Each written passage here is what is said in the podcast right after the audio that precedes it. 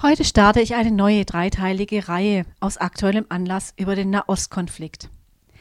Der erste Teil beschäftigt sich mit der Geschichte. Viele Christen formieren sich derzeit in Gebetskreisen und versuchen, ihre Solidarität mit Israel auszudrücken. Doch immer wieder erlebe ich ein heilloses Durcheinander und mangelnde Kenntnisse. Ich halte den Nahostkonflikt auch für ein Themengebiet, in dem sich nur jemand einigermaßen sicher bewegen kann, der in beiden Teilen, in Israel und im palästinensischen Territorium gelebt und beide Kulturen und ihre Menschen kennengelernt hat.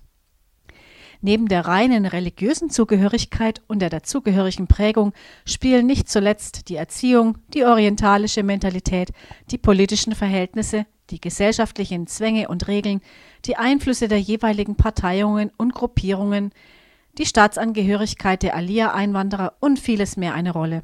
Es ist, als wollte man ein Puzzle zusammensetzen, bei dem immer mehr Teile dazukommen, ohne dass man ein Gesamtbild hat. Viel zu viel wird bei uns in christlichen Kreisen aus reiner Literaturbelesenheit gelehrt und es entsteht leider oft ein Defizit an Informationen und eine Einseitigkeit der Berichterstattung, die ich nicht beseitigen kann. Doch ich kann versuchen, beide Seiten aus unserem Erleben herauszuschildern. Auf unseren Reisen haben mein Mann und ich nicht nur Israel, sondern auch das Westjordanland bis zum Gazastreifen kennen und lieben gelernt. Wir lernten Moslems und Christen, christliche Gemeinden und Gemeinschaften auf beiden Seiten der langen Mauer kennen und heute will ich versuchen, etwas von unseren Erlebnissen, Erfahrungen und Gedanken weiterzugeben. Dabei kann ich dieses Themengebiet natürlich nur anreißen. Bis gleich nach einer kleinen musikalischen Pause.